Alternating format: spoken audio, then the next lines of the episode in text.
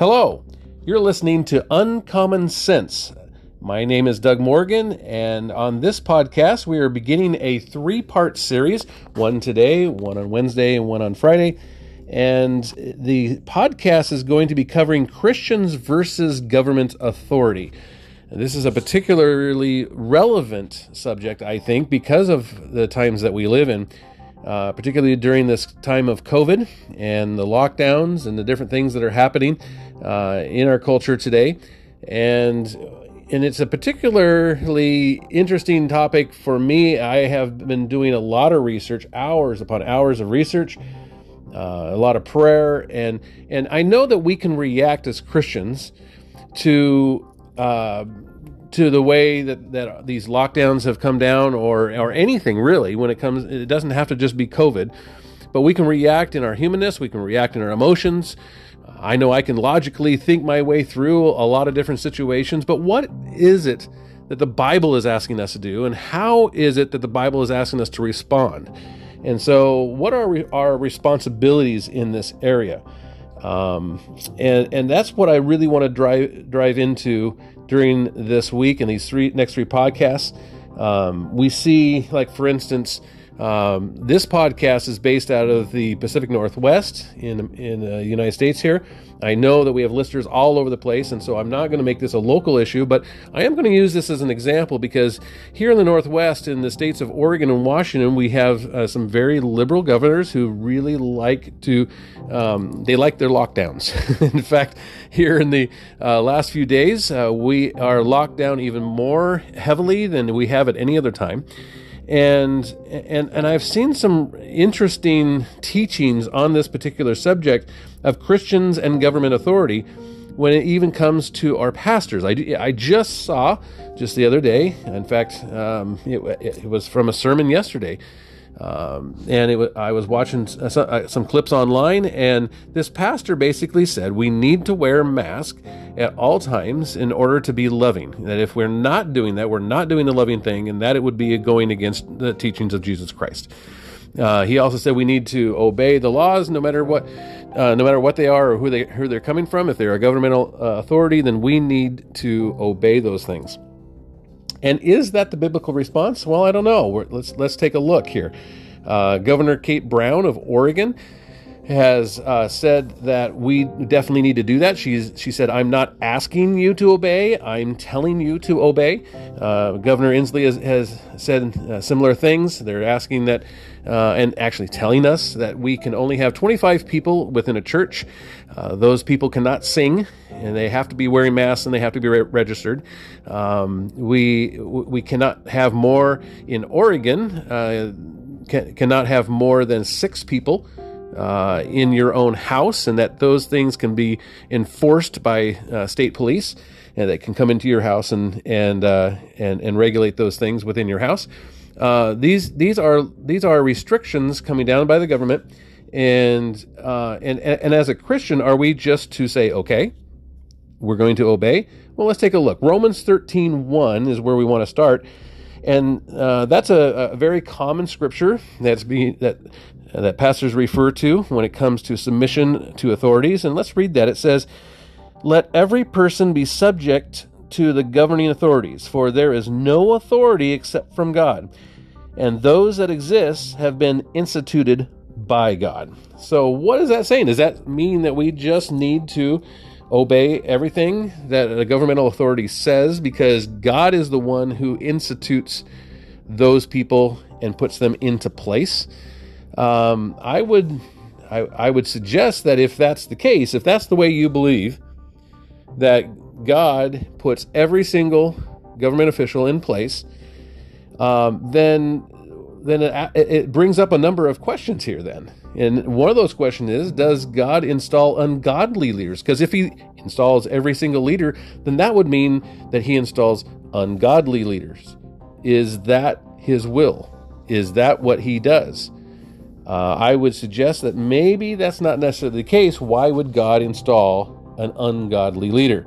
Well, let's take a let's take a, a, a little closer look at some of the points that people will suggest, even pastors will suggest that are in Scripture that say that He does install all leaders and uh, there's there's two Old Testament, there's two New Testament. Let's take a look at Psalms 75. Uh, is it would be the first one that that I can think of that people will uh, bring up and say this is what the uh, is what we need to do as Christians because God does install every leader. Psalm 75 7 is where we're going to now, and what it says here is it says, "But it is God who exists."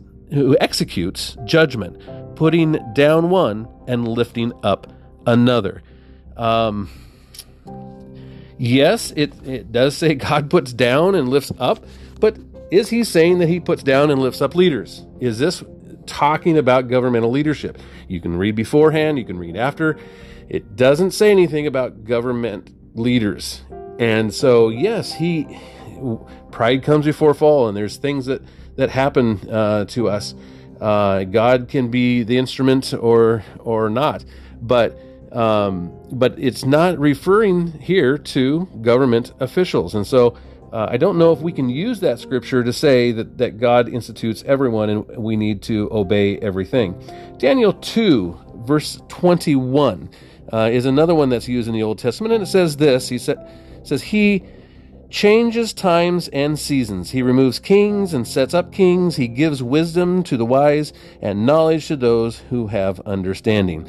So obviously here they, there, there's those that stand on he uh, where he he rises kings up, he takes kings out. Um, so that is referring uh, to to a governmental system. Um, but is it saying that he does that every time? Is that saying that that every single king he put into place and every single king he's taken out of place. Uh, I would suggest that no, that it's suggesting here that he can intervene, and he does intervene at times. I have no problem with that. God is sovereign; he can do what he wants. But it's not necessarily necessarily saying that he's doing this on every single level. He doesn't. Um, we, we know that he can actually do miracles and that miracles are done today. But does he do miracles every time? No. We don't know why. We don't know why he doesn't just do a miracle every time we ask him to. But he does and is able to do miracles, but he doesn't do them all the time. He can intervene and he does intervene, but he doesn't do it all the time. And I, I would suggest that our government officials uh, are the same thing that he can intervene, he can institute someone, he can he can put somebody in place or take them out, but he doesn't do that every time. We do have a free will. We do we do know that we can be governed uh, by by who we elect in this country, but we're going to get into that here uh, a little bit more uh, later. Uh, let's take a look at New Testament scripture then. And there are two New Testament scriptures that people like to stand on in order to support this kind of theology. And Luke 20 starting at verse 22 is is where um, it talks about this. And and uh, luke 20 22 says this. It says it is lawful for us to give tribute to caesar or not. But the perceived but he perceived their craftiness and said to them show me a denarius whose likeness and inscription does it have they said caesar's he said to them then render to Caesar the things that are Caesar's, and to God the things that are God's. All right, so now we're we're getting into uh, where Jesus is doing some teaching. They're trying to trap him here, obviously, in in a in a, in a logic trap, and and just like every other time, he he doesn't allow himself to to to, to be trapped. And what he says here is that we are to give to Caesar what is Caesar's. Now, this is talking about taxes. This is a denarius that he that he uh, had them look at. He's he's saying that that we need to give taxes uh, to the, the local government or whatever gov- government is in authority here, and uh, and we need to not um, you know run away from that responsibility. Now we know that um, that there were people during those times that uh, did not teach that that they uh, basically said, "Hey, we are um, following followers of God, and we're not going to follow anything that any kind of government says. Um, and and and he's really talking in in a great manner to this type of mentality. Uh, it doesn't say anything here as far as do we actually follow what, uh, uh, let's say, an unjust ruler um, would would have us do, uh, or or anything other than taxes can we take from this particular scripture. So let's go to the last one, and I think this is the one that that a lot of people uh, think of when they when they say, "Hey, this is what the Bible says that we are to just simply uh, follow God in everything that, that the Bible says, but also follow government in everything that it says until it overlaps into uh, non-biblical things." So let's take a look at that. In First Peter two um, is where we're going to start. First Peter two thirteen uh, through verse seventeen says this: "To be subject." For the Lord's sake, to every human instruction, whether it be to the emperor as supreme or to governors as sent by him to punish those who do evil and to praise those who do good. You see, in this, it's interesting because it's kind of telling us, as if you just read it straight out here, that we are to be subject to every human institution. And and so people will stand on this and say, that's what the Bible is saying that we need to be subject to and obey without question everything that a government authority figure has to say to us. So let's take a look and see if that truly is what it's saying. Well, if we look a little bit closer, I think you're going to see a couple things. First of all, we know that in the New Testament, this was Paul, and he was he was um, he was writing in um, in his uh, Greek language, and the Greek word here is hupotasso uh, for submit. Uh, and, and, if, if we are to submit to every human institution, um, then we need to know what submit means. And hupotasso um, is it means submit or be subject, and it means to arrange stuff respectfully in an orderly manner underneath. Let me repeat that again. It means to arrange stuff respectfully in an orderly manner underneath. Now, this this this word is uh, not unique to this passage right here. This word is also used in other areas, including Ephesians 5:22, in relation to husbands and wives. Now, I've heard a lot of sermons when it comes to pastors and and, and talking about hu- uh, husbands and wives and how they're to interact with each other.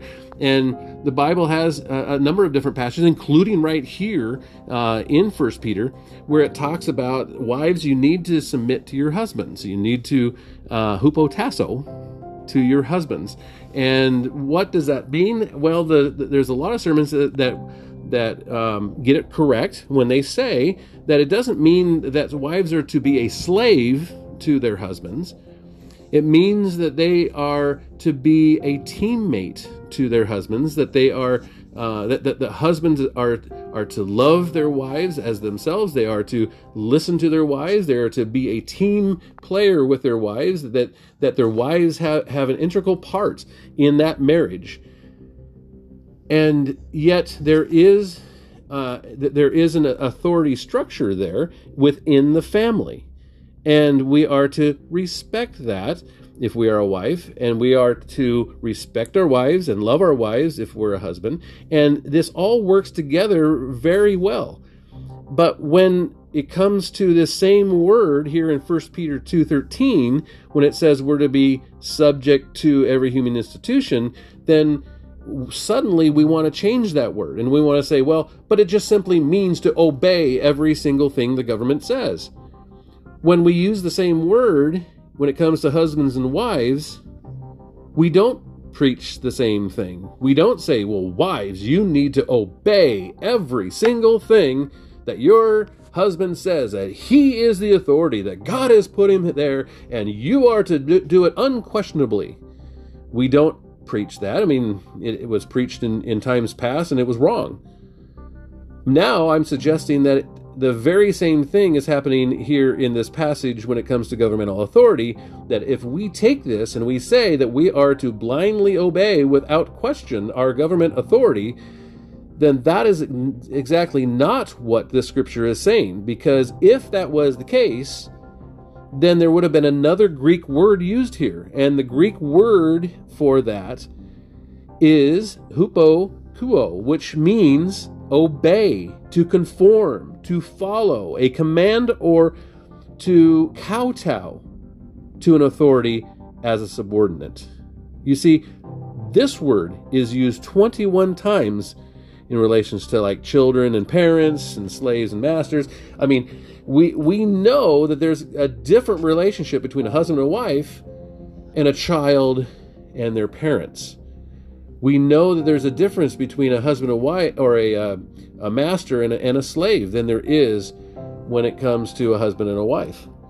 You see, these are two different words. And if the the last word was going to be used, the obey without question word was to be used when it comes to a governmental authority, then Paul would have used that word. But he didn't. He didn't use that word. He used one that meant that we are to respect and we are to um, give weight to an orderly manner underneath, is what that means. So, yes, we are to respect the office, but doesn't mean that we're to obey every single ruling or whatever case may be when it comes to our authorities. I'm suggesting maybe that's not the case here because we know what words are being used. We also know in 1 Peter 2:13 it says for the sake for the for the Lord's sake. And for the Lord's sake, that that means that um, one cannot obey a wicked law for the Lord's sake, right? I mean, the Lord would not uh, want us uh, obeying a wicked law, would not want us enforcing a wicked law. And so, uh, how can we do that for the Lord's sake? Um, so, so do we see here that, that God installs ungodly leaders uh, to do His will, or does He use ungodly leaders to do His will? Well, he doesn't necessarily install them, but He can use them. Just like He doesn't necessarily create bad things to happen in our lives, but He definitely can use those things for his good. We look at this, let's let's go back and look at Romans 13 speaking uh, about this. So with all of this in context, now that we can see here a little bit more about what uh, the, the, scripture is saying, uh, let's take a look at Romans 13 again and speaking, see if it's speaking about anarchy or any government. You see, are we to obey and are we to have respect for the office? Well, I think we are supposed to have respect for, for authority figures. But are we to obey blindly? I don't believe so. And here in Romans 13, the government was set up by God, but it doesn't necessarily mean that He put every single person in office. He set up the institution of government. Why would God do that? Why would God set up the institution of government? Well, because anarchy is chaos. And God is not a God of chaos. God is a God of order. God is a God of justice. He put the government system in place to have that order and justice. See, this is starting to make some sense now, isn't it? You see, we we are to be anti-tyranny, not anti-government. Romans 13 is saying to honor the institution, not necessarily the person in it. You see, we, we know that God instituted government a governmental system, and there's lots of different governmental systems, but he he instituted a governmental system because he knows that without that there's anarchy, and with anarchy and the way that we're wired as human beings, that is chaos, and God is not a God of chaos. God is a God of order. Now, we're going to look here in the next uh, two parts. We're going to look a little bit further into this. What does that mean for us? How, what does that look like? But I think it's very important to establish here the very first thing that the idea that we as Christians are just simply to obey blindly and to go about whatever our authority figure tells us without any question to whether or not that's right, wrong, evil, wicked, it doesn't matter, then that is a teaching that is not biblical. A teaching that is biblical says that God created a governmental system and that we are to uh, have respect for that system. We are to uh, help maintain that system, but we are not necessarily to blindly just obey whatever a government figure says. And so let's take a look at this a little bit farther in, in the in the next couple days. Um, if if you have any questions, if you have any comments, uh, you may completely disagree with what I'm pointing out here. I'd love to hear from you. Uh, we have an email for for that. Uh, I will personally um, look at, at yours and respond to your uh, email, every single one. Uh, that email for uh, for you, the show here is for uncommon sense at gmail.com. Again, that's for F O R uncommon sense at gmail.com. I look forward to hearing from you. And uh, and if you like what what you're hearing here, or maybe don't like it's just but it is intriguing, why don't you hit the follow button, and that way you can be notified uh, of of future podcasts. We try to do about three week, uh, like a Monday, Wednesday, Friday thing, and we're having wonderful time looking into truth when it comes to Christianity and politics. Thanks for listening.